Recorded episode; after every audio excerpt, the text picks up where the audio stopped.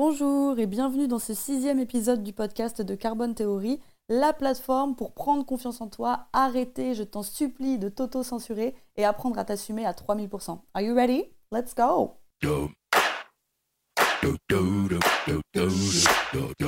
Hello tout le monde, j'espère que vous allez bien. Bon alors déjà, je suis trop contente de vous retrouver pour ce sixième épisode du podcast qui va être sur le sujet des croyances. Je tenais aussi à m'excuser euh, de m'être absentée aussi longtemps. J'étais en plein lancement euh, de mes promos de coaching euh, Get Your Shit Together.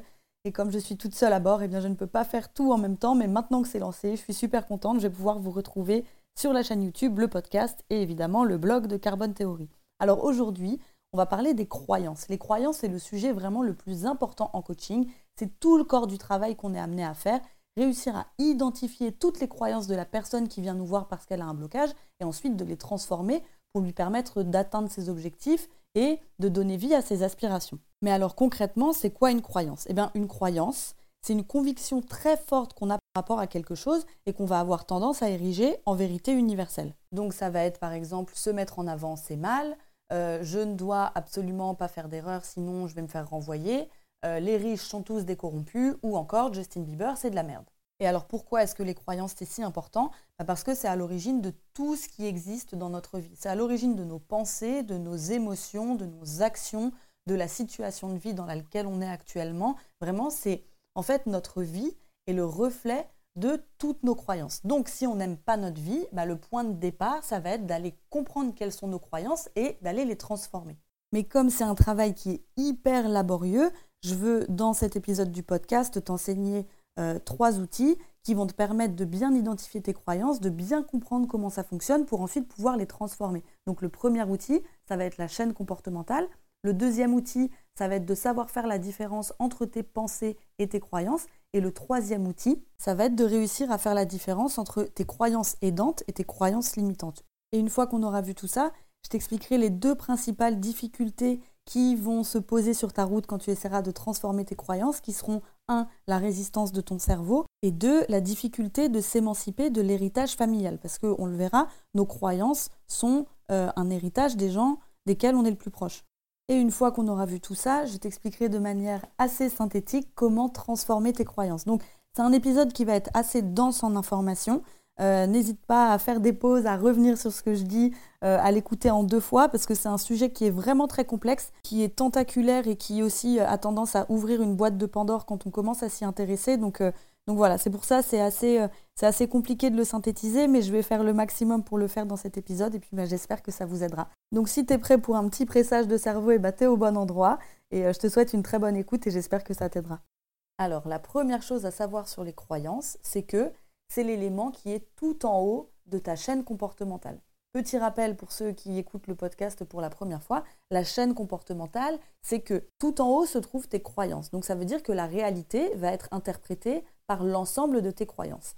Et de ces croyances-là vont émaner toutes tes pensées, de toutes tes pensées vont émaner tes émotions, et ensuite tes émotions vont générer les actions que tu vas entreprendre, et l'ensemble des actions que tu vas entreprendre vont générer bah, ton résultat global, donc ça veut dire la situation de vie dans laquelle tu es actuellement. Je prends un exemple. Si ta croyance est l'échec est la pire chose qui puisse m'arriver, donc ça, ça veut dire que c'est ta croyance. Au moment où tu vas peut-être prendre une initiative ou vouloir faire quelque chose de nouveau ou prendre un risque, vu que ta croyance est l'échec est la pire des choses qui puissent m'arriver, ton cerveau va alors t'envoyer un flot de pensées pour essayer de te dissuader d'entreprendre cette action. Donc ça va être euh, tu vas te ridiculiser, euh, tout le monde va penser que tu es nul, tu vas rater, tu vas devenir euh, la risée du village, etc., etc. Donc tu vas avoir ce flot de pensées négatives pour justement essayer de te dissuader d'entreprendre quelque chose qui pourrait potentiellement te créer un échec.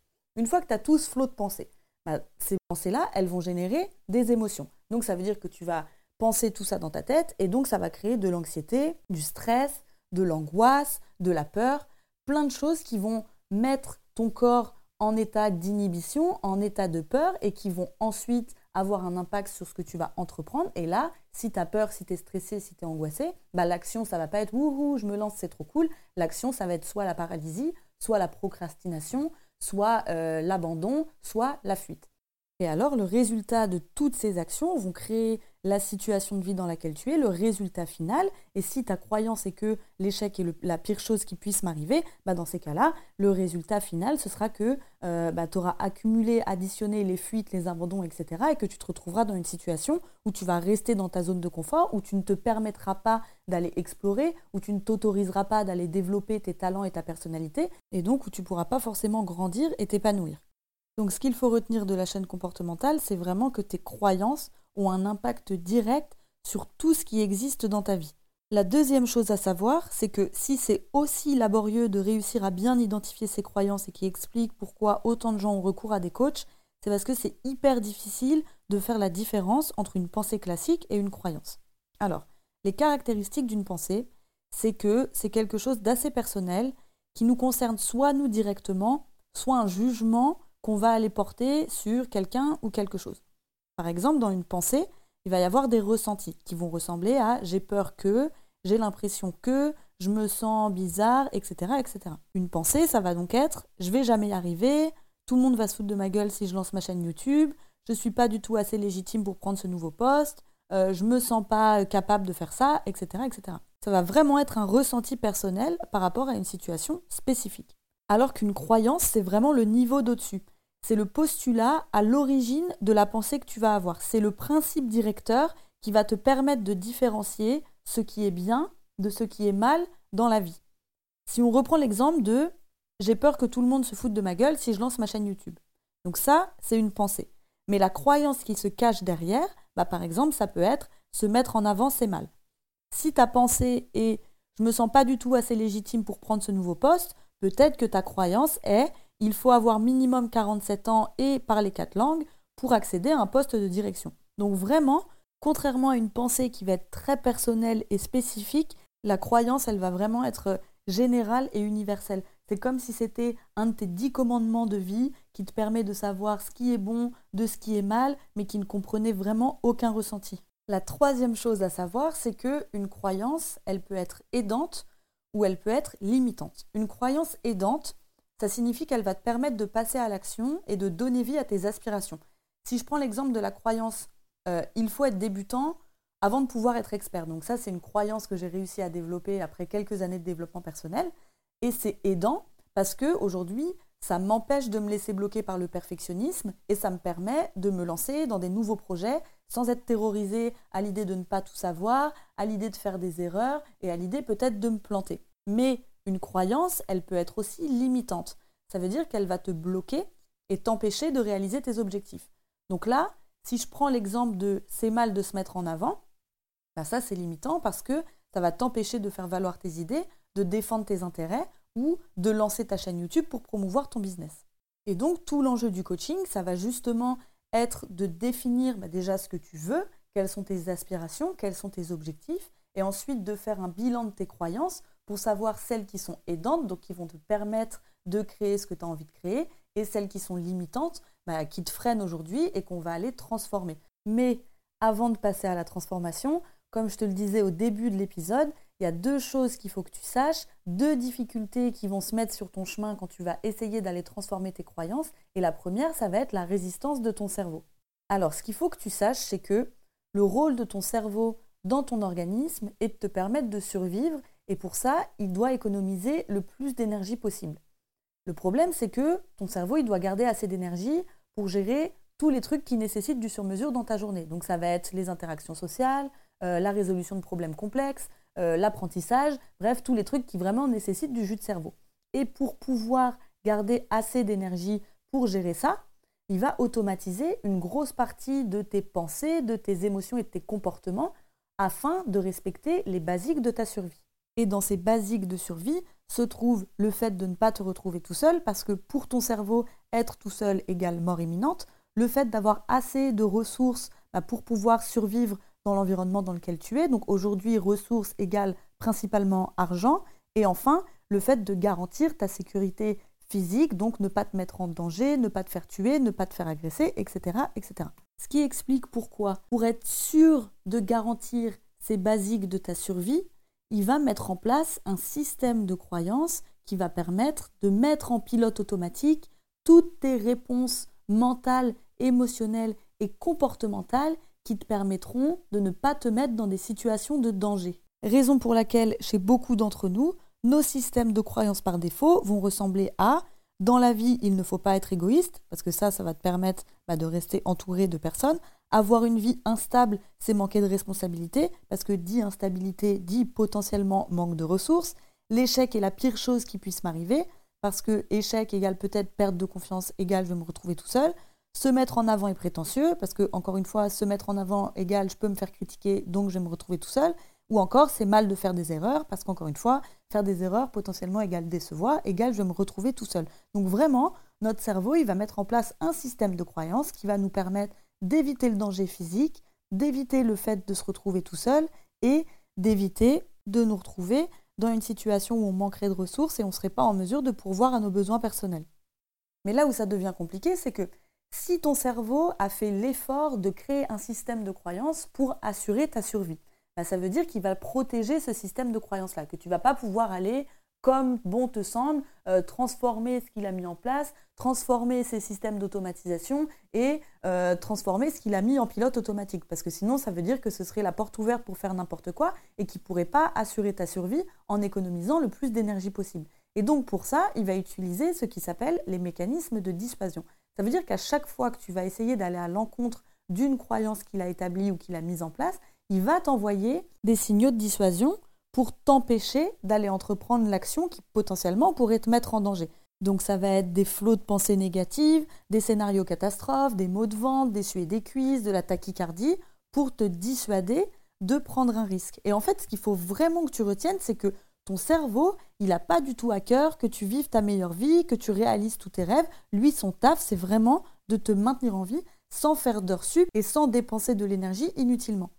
Donc vraiment, ce qu'il faut te dire, c'est que c'est pas toi le problème, c'est que ton cerveau fonctionne normalement avec le paramétrage par défaut qu'il a reçu. Donc c'est pas toi qui est pas assez motivé, qui est pas assez volontaire, euh, qui est bête, qui manque de détermination, etc. Dis-toi que bah déjà jusque-là, en n'ayant pas choisi euh, consciemment tes croyances, bah ton cerveau il a tout fait pour te permettre de survivre. Maintenant, là où on a de la chance, c'est que nos circuits neuronaux sont assez plastiques et malléables, ce qui veut dire que nos croyances peuvent être transformées avec un peu de volonté et de travail, mais ce qu'il faut se dire, c'est que ce sera quand même inconfortable parce qu'il faudra dépasser toute cette période quand on souhaite transformer ses croyances, où justement votre cerveau va être en résistance contre vous parce qu'il va essayer de protéger le système efficient qu'il avait mis en place auparavant. Donc le temps que vous rééduquiez votre cerveau à votre nouveau système de croyances, bah, lui, il va se débattre et il va faire en sorte de vous dissuader de changer votre système de croyances.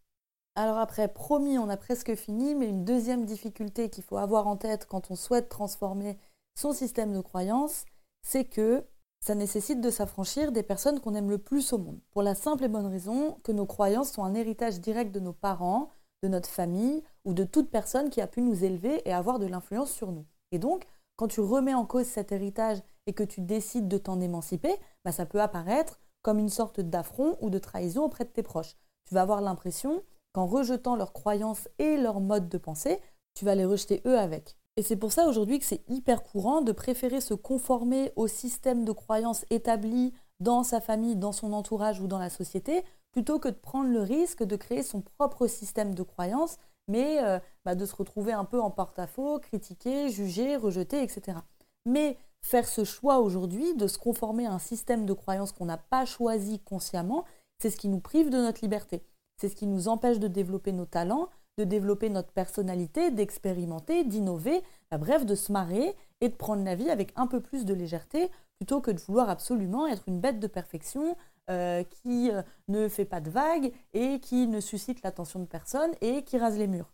Ouh, alors bravo si tu es arrivé jusqu'ici, c'est très courageux de ta part parce qu'on arrive à la dernière partie du podcast qui est le moment que vous attendiez tous, sur la transformation de tes croyances. Alors c'est un exercice qui est simple mais qui n'est pas facile.